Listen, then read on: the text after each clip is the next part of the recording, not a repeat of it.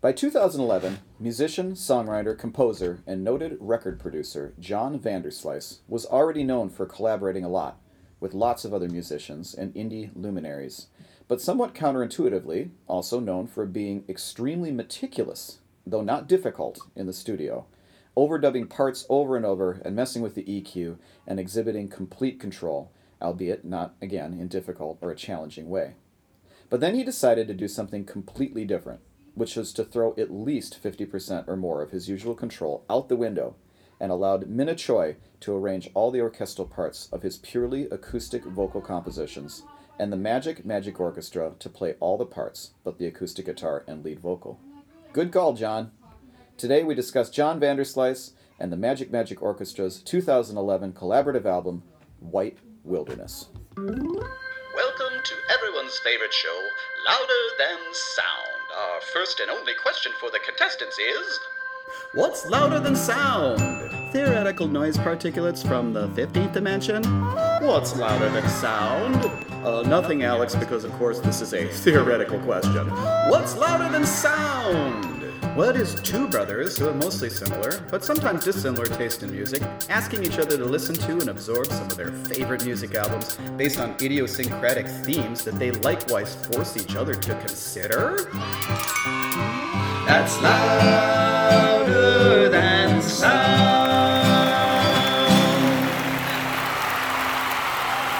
Welcome to another episode of Louder Than Sound, a podcast where people like music listen to music, talk about music, share people, share with other people who presumably like music, don't know why you're listening, don't like music.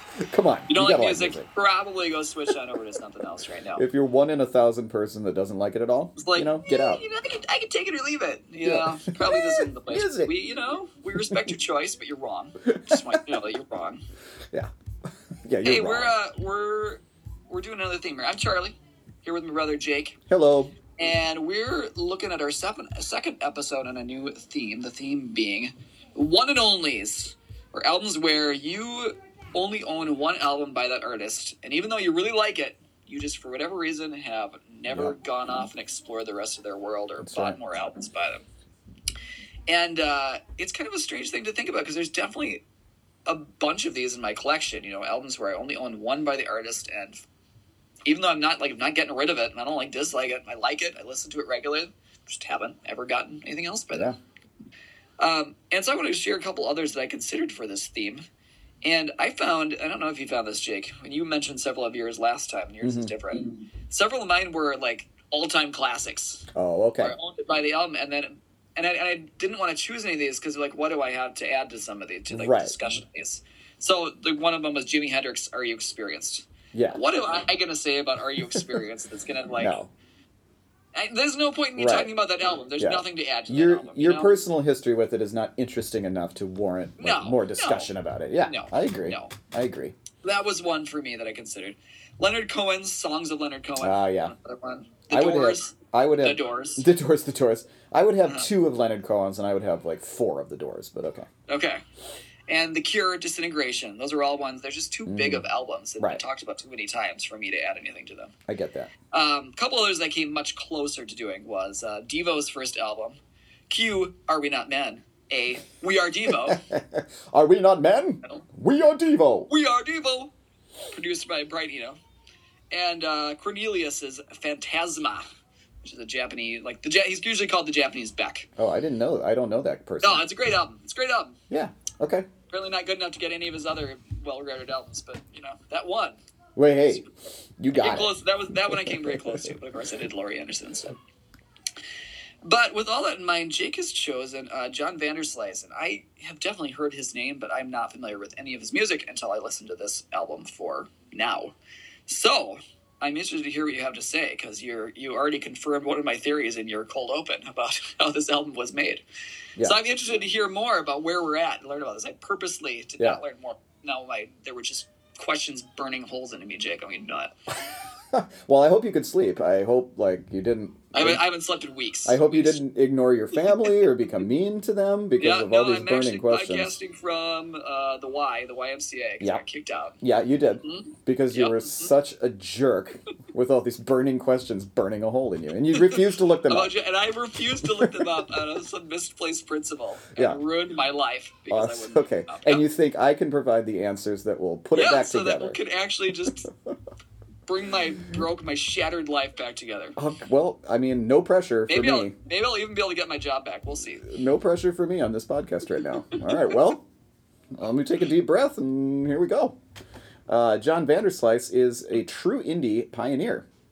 Hey, Um, good for him. He's actually best known, or respected at least, as a full-time record producer. Um, he's having having worked from his self-made all-analog recording studio, which he calls Tiny Telephone. There's actually two of them. There's one now. There's one in San Francisco, and there's one in Oakland. So these are destinations for. Tiny telephone. Tiny It's a telephone. little- it's Yeah. a cute little. It's very indie, um, but uh, it's kind of a destination for a lot of the world's uh, finest indie acts. He's uh, produced records directly by Death Cab for Cutie, Slater Kinney, Okkervil River, Deerhoof, The Mountain Goats, The Magnetic Fields, Tune Yards, Spoon. I think he was directly involved with Ga Ga Ga Ga Ga, which I like that album. Um, Grandaddy and Strand of Oaks. Dang, I like a lot of those bands. Totally, totally.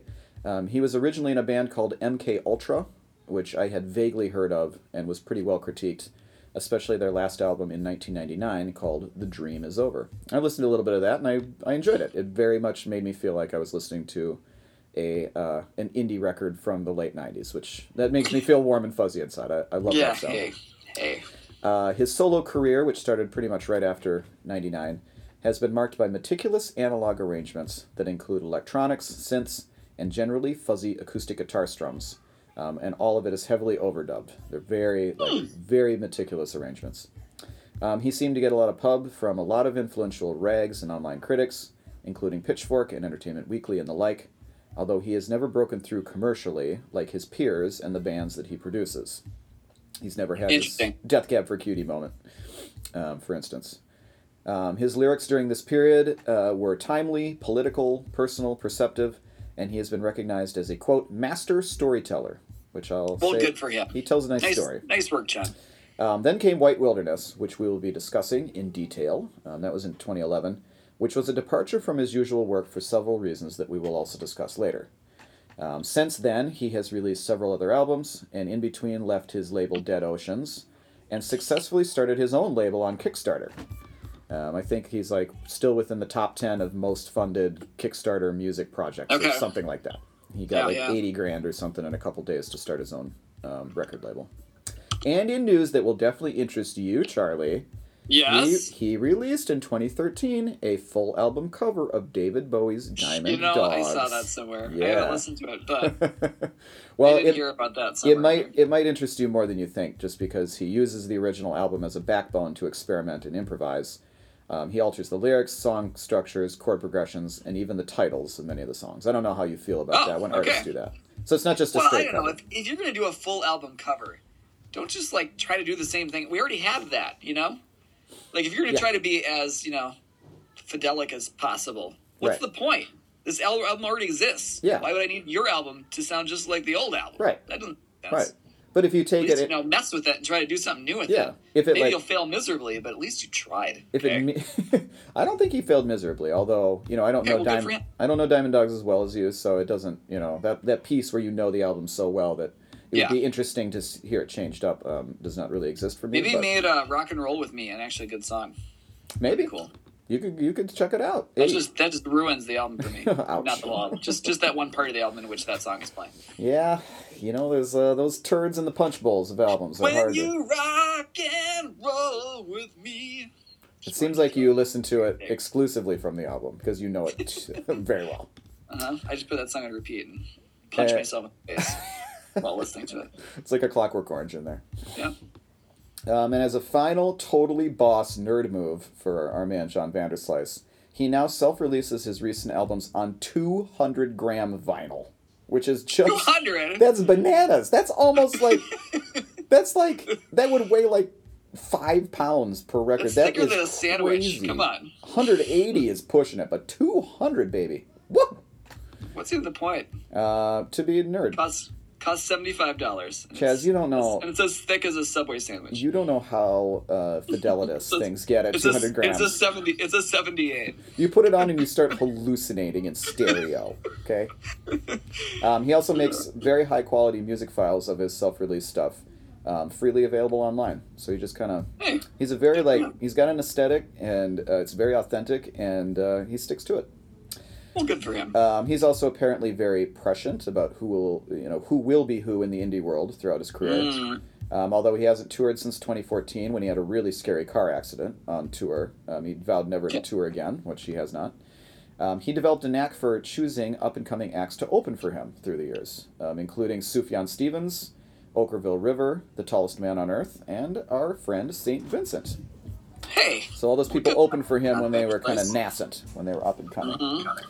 Um, so here's the part where I'd have a long and potentially emotional personal story about the album that I've chosen, like I usually Uh-huh. do. Um, Yep. But to everyone's relief, I don't have one of those. You know, Hey, woo. uh, you know, I don't. I just I I read a review on probably on Pitchfork in 2011, and I was like, hey, that sounds cool. Like I do probably 300 times a year. Uh, you know, found it on Spotify at the time, uh, and I listened to it, and I was like, "This is great." So I just bought it for Christmas that year, and I've been listening to it ever since. And that's pretty much the whole story. Yeah. Um, Vanderslice has long checked many of my indie rock boxes, and being semi well known, I feel like I should have heard of him by now, um, and gotten into him way before 2011. Um, he seems like the perfect storm for a devoted fandom from me, uh, but it never happened, and oddly, it didn't even happen after I fell pretty well in love with White Wilderness, the album we're talking about today, um, which he recorded with Minna Choi and the Magic Magic Orchestra. Um, it is enough of a departure from his usual work, though, um, which again, I'm not really sure why I don't love that as much. I I keep trying, and I'm just like I don't dislike it at all. I'm like this is Mhm. interesting, you know. I like it, I like it, but I just don't like it nearly as much as this. Um, but I'm interested in your thoughts, Jazz. I think you'll like it, but unsure if you'll love it. The only chart I've, charge I've heard against it, and this is possibly from you, I can't remember who told me this, is that it sounds like Sufjan Stevens more than a little. Um, maybe it was my wife. I can't remember. Um, but then again, It wasn't you, me. It You wasn't love me. you love Sufjan, even if it was you. I do maybe- love Sufjan. Maybe that would be cool. Um, I'm almost sure that I highly recommended it to you at some point, which is kind of a badge. It's kind of a badge of honor between the two of us. We don't we don't like throw around albums to No, no, we don't. yeah when when we have a recommendation it's like i think you're gonna love this and i don't think i don't think that you picked me up on that which is fine it hurt my feelings but it's fine Yeah, well, uh it's rock on purpose. it's I bought a copy of the album and I stomped it on the ground unlistened. boy that's I recorded the video and sent it to you. You don't remember? why would they come to our concert just to boo us um, this album is rock solid songwriting interesting orchestral arrangements and fairly emotional without being overwrought so i'm hoping that you gave it a better chance. Now that's part of the point of this whole podcast is that we make each other listen to things that we hope that they'll Yeah. like at times. Um, and i would be interested to hear why or why not. So i think that you're going to give it it's tough tough. I was vacillating between 1.5 and 2 i i'm feeling i'm feeling pretty generous and happy today so i'm going to give I'm, i think you're going to give it a 2.0 uh, i'm ready for you to hurt my feelings once again. Okay go ahead. Well, I'm not going to hurt your feelings today, Jake. I want you to know that. I really like this one a lot. awesome awesome I'm going to say it's one of the best ones you've had me listen to on this show so far. nice At episode 20. yeah Yeah, one of the, one of the maybe, maybe the best one. Definitely one of the. I was thinking Kahil El'Zabar is the other one that yeah I that was really that was hot that was a hot one Um, so your cold open confirmed my suspicion because to me it felt like two albums later on top of each other. It felt this was my whole theory was that Vanderslice recorded a full album of tuneful but kind of wimpy acoustic guitar music, okay handed it over to the Magic Magic Orchestra, who layered brass, kind of dissonant avant-garde piano and strings on top, and made it magic. okay but they uh, did before you Unintended. before you go any further they did record it together live over a course Okay. of three days but Okay, that I he, didn't know for sure. he took care of all of the acoustic arrangements Okay. and the songwriting, and the Magic Magic Orchestra, and in particular Minna Choi, did all the orchestral arrangements. So he had nothing to do with that. Okay. And that was I I just got that feeling it just felt like two different albums. Um, and I was thinking of different albums like Let It Be is probably the one you most often think of where the album was recorded and then somebody else was brought in who basically just like did what they wanted with what was there. Um, and I was thinking of uh, Joanna Newsom's Ys, in which she recorded a full just her and harp album and then handed over to Van Dyke Parks, who put over this uh, Yeah, right. the live instrumentation on top. And uh and like in the second one, you know, that was a choice of hers. She chose to do that. Like the first one, let it be. That's such a complicated, you know, story of whatever happened with all that whole mess. Um, with that and Phil Spector coming in. But that that was the feeling I got is it didn't it didn't feel like these songs were written to be the way that they ended up. Okay. But I like it, and I like the Magic Magic Orchestra part of it a lot more than I like the Jan Van, John Vanderslice. Like I said, it, it's tuneful. It's you know they're solid songs, but it's kind of wimpy acoustic guitar music. Okay. But and it on its own would come. I, I wouldn't have gotten into it on its own. I don't think. It comes to, and I'm trying to think if there's a good. I don't know if I've got a good example. Um, this is totally unfair, but this is what I keep thinking of. Is somewhere in the the neighborhood of he's definitely better than that. But the neighborhood of like a Jack Johnson or a John Mayer or something. Oh, oh, Chaz. I know, no. You told me you weren't gonna hurt that, my it- That's feelings. not, that's not fair. It's not fair. Listen, man. That's, it's somewhere in that zone. Oh no no no no! I you, you the only part you're getting wrong is that he was not that type of musician ever. Like he always. Okay, and I didn't know that. Again, I, I purposely tried. I heard I've heard his name before, but I Yeah. didn't know any of the music. I No, do no. remember vaguely you recommending this to me, and I never got around to it. Apparently, It wasn't a situation. um, it wasn't a situation where he was like, you know, John Mayer that like hooked up with a rad orchestra. Like he always did much fuller arrangements of his own work, but this time Okay, he just happened to give the reins over to Okay. another or you know another another organization. So I I'm not want saying I want of you the to quality of I want you to Mayer. stop I'm not it. saying that in the slightest. I want you to not in the stop it. slightest. Stop it. But I got some of those vibes, that general sound oh, gross. from the acoustic part of it. I'll, I'll be right back. I need to take a shower. I'll, I'll, I'll be back. Dirty. Shut up. It's dirty. But the Magic Orchestra over the top, like really, that took it home. That really made it interesting to me. Like I said, they kind of like the piano coming in, and the piano and the strings in particular, and that brass comes underneath. The um, it's it, it's a like a baritone saxophone in particular. It reminded me a little bit of uh, Menomena, Yeah. Okay. or use of you know that bass like rather than a bass guitar, they've got like Right. a baritone sax on a lot of their Yeah. songs. That And like just a, and like an like an oboe Yeah, well, there's other stuff for whatever reason. But that's where you really get you get that like that feels like the bass in it a lot of the times. Yeah. Good call. Mm-hmm. Um, I'd say my favorite tracks in it were Sea Salt, Convict Lake, and Mm. Piano Lesson. Yes. There's the one totally acoustic uh, guitar song in the middle of it. I forget what the name of it. I was like, yeah, you know, mm, good. I like that uh, it's nice and short. It doesn't outstay its welcome. It's No. not like 30 minutes long. I, I've come to appreciate a short album. Me in my, too. My Me old too. age, you know? Having come of age in the 90s when every album was Bloated. 65 minutes Yeah. because you could fit it all on there and maybe That's you throw in right. a couple more songs to get it up to 70 because you know it fit on there and like it all seemed like it was a value pack like it was you know going to costco or walmart or something and getting the bulk size Right. because you know could and then uh, that's one of the things i think has come nicely out of the uh, vinyl resurgence is things are being cut down more and you know if, you're, if it's going to fit on one record then you gotta you gotta cut some of the the stuff some of the you know less it's more wheat and less chaff you know what i'm saying I hear you, man. Uh, all killer, no filler. all killer, no filler. or mil- Yeah. more killer, less filler. Anyway. So overall, I really like this one, and I actually gave it Jake a two point five. Oh, whoa. Oh, I'm so glad. I know. I think that, I think that's the, the highest I've given. Yeah. Nice. Oh, good. All Hey. Oh, I might have on, uh, except maybe for uh, the Triplets of Belleville soundtrack, which was the one that I was. Well, but you already liked that. I I didn't. re- I I, didn't. own that I. I didn't. really I in no way introduced that to you at No. all. So yeah, this is uh this is good. Okay, awesome. Well, I'm glad to hear that. Um, so for my part, um, I've said before that Vanderslice doesn't always quite appeal all the way to me. Um, not because I think he's a wimp or he's Jack Johnson, Charlie. I was. I almost didn't say that because I knew your, your reaction. Would be. Oh, it wasn't man. quite like I couldn't come up with a better parallel. I'm outraged. I'm truly outraged. Um, Get over it. if I can't. But if uh, if Vanderslice's career was a scientific experiment and he were the control, and we were trying to prove why I love White Wilderness and could leave the rest behind, the main variable would be the Magic Magic Orchestra, Yeah. um, and what a difference they make in unlocking the absolute most preferential situation for for Vanderslice for me.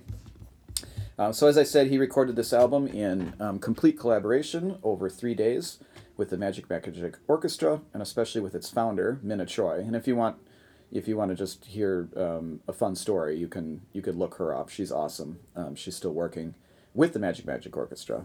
Um, She is now a really respected Indian pop figure. Um, she founded MMO in 2008 as a 26 year old and continues to be its main arranger, conductor, and organizer. And the hook for the Magic Magic Orchestra, uh, besides doing really great work with hundreds of artists at this point, is that they are a made to order orchestra. I thought this was a really cool idea. Um, so if you're a musician who's got a few bucks to spend or has a Yeah. recording budget or whatever, you um, you go to them and you go to her and you say, well, this is what I'm kind of thinking, and you um, you say, well, I'd, I'd like cellos or I'd like uh, piano or I'd like this or that, um, and you have from one to eighty musicians available at your fingertips to record to you, as well as um, arrangement help. So they'll bring in an Okay. arranger if you don't know what that is, you know, if you don't know how to arrange or whatever. Yeah, you got it in your head, they'll come and work with you. Um, and on their website, it says that two thirds of their clients to date have never worked with an orchestra before. So they're Okay. kind of like a, they're kind of like a both an entry level and a professional um, organization to help you have an orchestra in your music. Uh, so they do records, they do You live about that shows. with bands, you know, bands that get bigger, and like one of the members of the Yeah, of the band just like suddenly has to learn how to arrange stuff, you know, and arrange orchestras and things like that. yeah, yeah. Like Jonny Greenwood and Radiohead. Totally. He's- Wow. He's he's uh, he's an outlier. He's awesome at that in particular. Um, I think the songs on this record are rock solid and touch on a large palette of really personal and interesting subjects and experiences. Um, but the real heavy lifting is being done by the orchestra, um, and in particular, tru- the truly sensitive arrangements. Um, digging into my own preference for it and 10 years of listening to it fairly regularly, I think that part is what really speaks to me, as it seems like it speaks to you. Um, the orchestral arrangements are sensitive. Um, they have actual dynamics in them, which in even in indie music is just they don't, you know, things aren't loud and quiet anymore. It's just always loud all the time. Um, so to have to like turn something up or have to hear, you know, listen carefully to a certain part is um, I like that. Um, the arrangements are interesting and thrilling at times, um, but ultimately in complete service of Vanderslice's songs, which of course is the point, but is still surprising somehow, because in the 90s, um, alternative acts were trying to be taken seriously left and right by just slathering expensive and ultimately hollow sounding string arrangements onto their otherwise whiny anthemic ballads. Maybe this is more what you were thinking of uh, when you were trying to think of how to describe. Right, it, it conjures up part. that. I'm not saying that that is him, but Right. that's what it up in my brain is that Yeah. type of stuff. Yeah. Um, and I actually blame our mutually beloved Smashing Pumpkins um, with their song "Disarm" from Yeah. um, Siamese Dream, which was like, and he used a lot of he used You a lot of about synths you talk stuff. about a but band that knew that knew about using loud and soft. Like the Smashing Yeah. Pumpkins knew how to use loud and soft. they sure right? did. They also knew how to really tug on those heartstrings, whether Yeah. uh, whether it was sincere or not, how to do that, whether yeah. it was sincere or not, like disarm. Um, and then again on uh, melancholy and the infinite sadness, like tonight, tonight is just like a string, or you know, phantasma. It is totally a phantasma. Yeah. The Um, most phantasmic. Yeah. I'm sure there were examples before that as well, but then the floodgates opened. You know, then you had like Collective Soul had a hit with a bunch of strings Yeah, I mean, it. you think The of uh, Goo like Goo Aero- Dolls, Aerosmith was doing Aerosmith. stuff like that. you know? Yeah, it's like if you wanted to be like, I don't want to close my eyes. I don't want to fall asleep. Why do we know that so well? It's bad. Well, string is just. And I don't want to miss it. You know, if you if you wanted to make the particular music video where it was like black and white and you the lead singer was just staring at the camera singing Right, or like yeah, looking at the like, sea. A white button-down shirt with Yeah. no undershirt, like Totally. red buttons, and like, and there's a wind flowing Yes. around him. And at some Yeah, point yeah. they're they're sitting on a rock, but then when the when when the when the um, chorus comes, they stand up off the rock and like they're just Well, flapping Well, left and right. with the with the sea crashing behind them. Yeah, absolutely. Like you, if you wanted to make that video, which everyone did, you had to put some strings on your song. You had. To. lo- not just some. You couldn't just like put like a couple No. fiddles on there. Oh no, No, this was not fiddle music. you need like sixty pieces at least. If you're gonna do this right. Yeah, and I'm in no way comparing, um, you know, like the Guns N' Roses to John Vanderslice. Guns N' Roses to- No, no, yeah, no, like November Rain. This is not what I'm talking. I'm just saying that you know the the um, the the uh, what the impetus to use strings on on indie and pop music was you know that's kind of what it be had it had become. So I, I appreciate this a lot more. Um, those those arrangements were filler to impart some false seriousness. while the MMO is a collaboration meant to directly serve the songs and not just to bolster bolster them, but to actually be the songs. Um, on the opposite end, I'm a huge fan of uh, music collectives like the Portland Cello um, Project, um, who kind of make music like this at times, um, but who also have a penchant uh, for like cutesy stuff, like let's orchestrate the Super Mario theme song, you know, and um, Uh-huh. and do that kind of thing and make it sound cool and everything. But still, um, the MMO, on the other hand, maintain a real indie pop sensibility, like they continue to have drums and acoustic guitars on it, uh, while keeping the orchestral arrangements, including a healthy dose of horns, which we've talked, which you talked about, um, as the main sound and the backbone of the songs. So my favorite songs on White Wilderness are like sort of all of them. I don't think there's a real weak spot on here. There's no duds for me.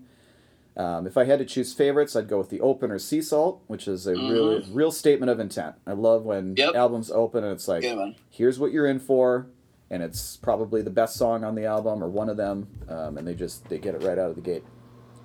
Um, I also love Convict Lake, which is the second song, and that's the most indie sounding of them with the the ooh oh ohs and all that stuff. Yeah, yeah, oh I can see that, yeah. oh, and that was big Yeah, at that, that, was time. a little like uh, what was that reminding me of? Arcade Fire. No, Arcade Fire. That wasn't who I was thinking of. Oh. Yeah, I'm blanking on the name. Uh, whatever. Well, thanks for Yeah, your contribution. I appreciate that. I'm just gonna, like usual, I'm gonna forget it for now and shout it out in the middle of something unrelated. right, I'll be like, I'll be like crying and finally telling my personal story, and you'll be like, "Oh!" It'll be great. Be like Joanna Newsom. oh!" Start, starts with a D, with a D, I think. Starts with a D. Well, now we're getting Picture somewhere. the, can picture the cover. Cool, man. Whatever. The cover's like it's like a CD, and it has some color on it, and maybe a picture. Uh, I also find that the song "Overcoat" really effective about a turnkey kid uh, looking for parental affection, and the song "After It Ends," which is Vanderslice's fantasy about burning down a live show space after he exits it, not with the people inside, but like he was struggling. He was Glad- glad to struggling. He was struggling with the with live shows and, and his and his part in that, even before he had his car accident. And then finally, Alemany Gap, which is just a very well written and catchy song. And near the end of the album, kind of gives. Uh, I love the great song at like the seven, eight, you know, track mark um, before you have to get into like closing the album. Uh-huh. So I do you have it, Chaz? You're not No, listening I'm to me. I can tell. I can tell you're not. Uh, oh yeah, I know what you're interesting, man. about. Hey, interesting. Good point. Hey, you know that's a really good point. You That's a great point. I might agree and might disagree. Hard to say. I mean, Hey. Dang it! I'm bad bothering me who this band is. all right. Well, all right. We're almost done here. Then you can start screaming about it. Um, I think I love this album, Chaz. I listen. Hey, I I find I truly think you nothing. did too, Jake. I, think find nothing wrong with it, and the listenability scale for me is very high, um, which has been important for me in the last you know five or six years of my listening life. Like, I love albums that I feel like putting on, and they're if they're really interesting and have a cool backstory, that's that's all for the better. Um, but it's not just an exercise or because I feel like I should, but because I love listening to it. I look at my shelf and I'm like, hey, let's listen to some White Wilderness today. Hey, Uh, awesome. Even if I never get into John Vanderslice any more than this, or any of the other Magic Magic Orchestra collaborations, White Wilderness will always hold a place on my shelf. I give it a 3.5 And, out and of your 5. art. And, well, I wasn't going to say it. I was going to let you, you know, extend the metaphor. It is in my heart, though. And I give it a 3.5 out of 5. Hey, nice. Love it. What are we doing next time?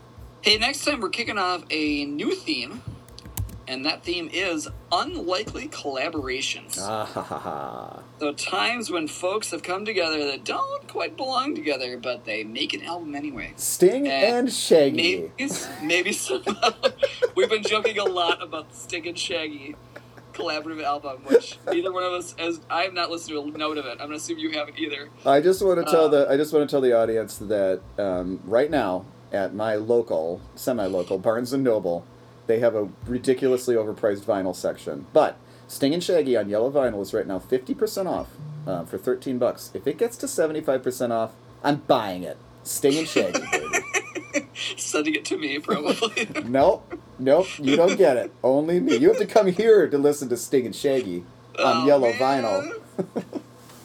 oh, that's a long trip. Yeah, well, it's worth it. Well, instead of that, we're doing. Uh, I, I'm going to be kicking things off next time with Elvis Costello and Burt Bacharach. Ah, Their unlikely. 1988 collaboration, "Painted from Memory," uh, and that should be a good a good thing to talk about. I think. I think we'll have, I think we'll have some good stuff to talk about with that one, Jake. Yeah, a, a nice schmarmy time. We'll have a schmarmy time about it. Well, it might get a little schmarmy. We'll see. and that's it from us at Louder Than Sound. See you next time.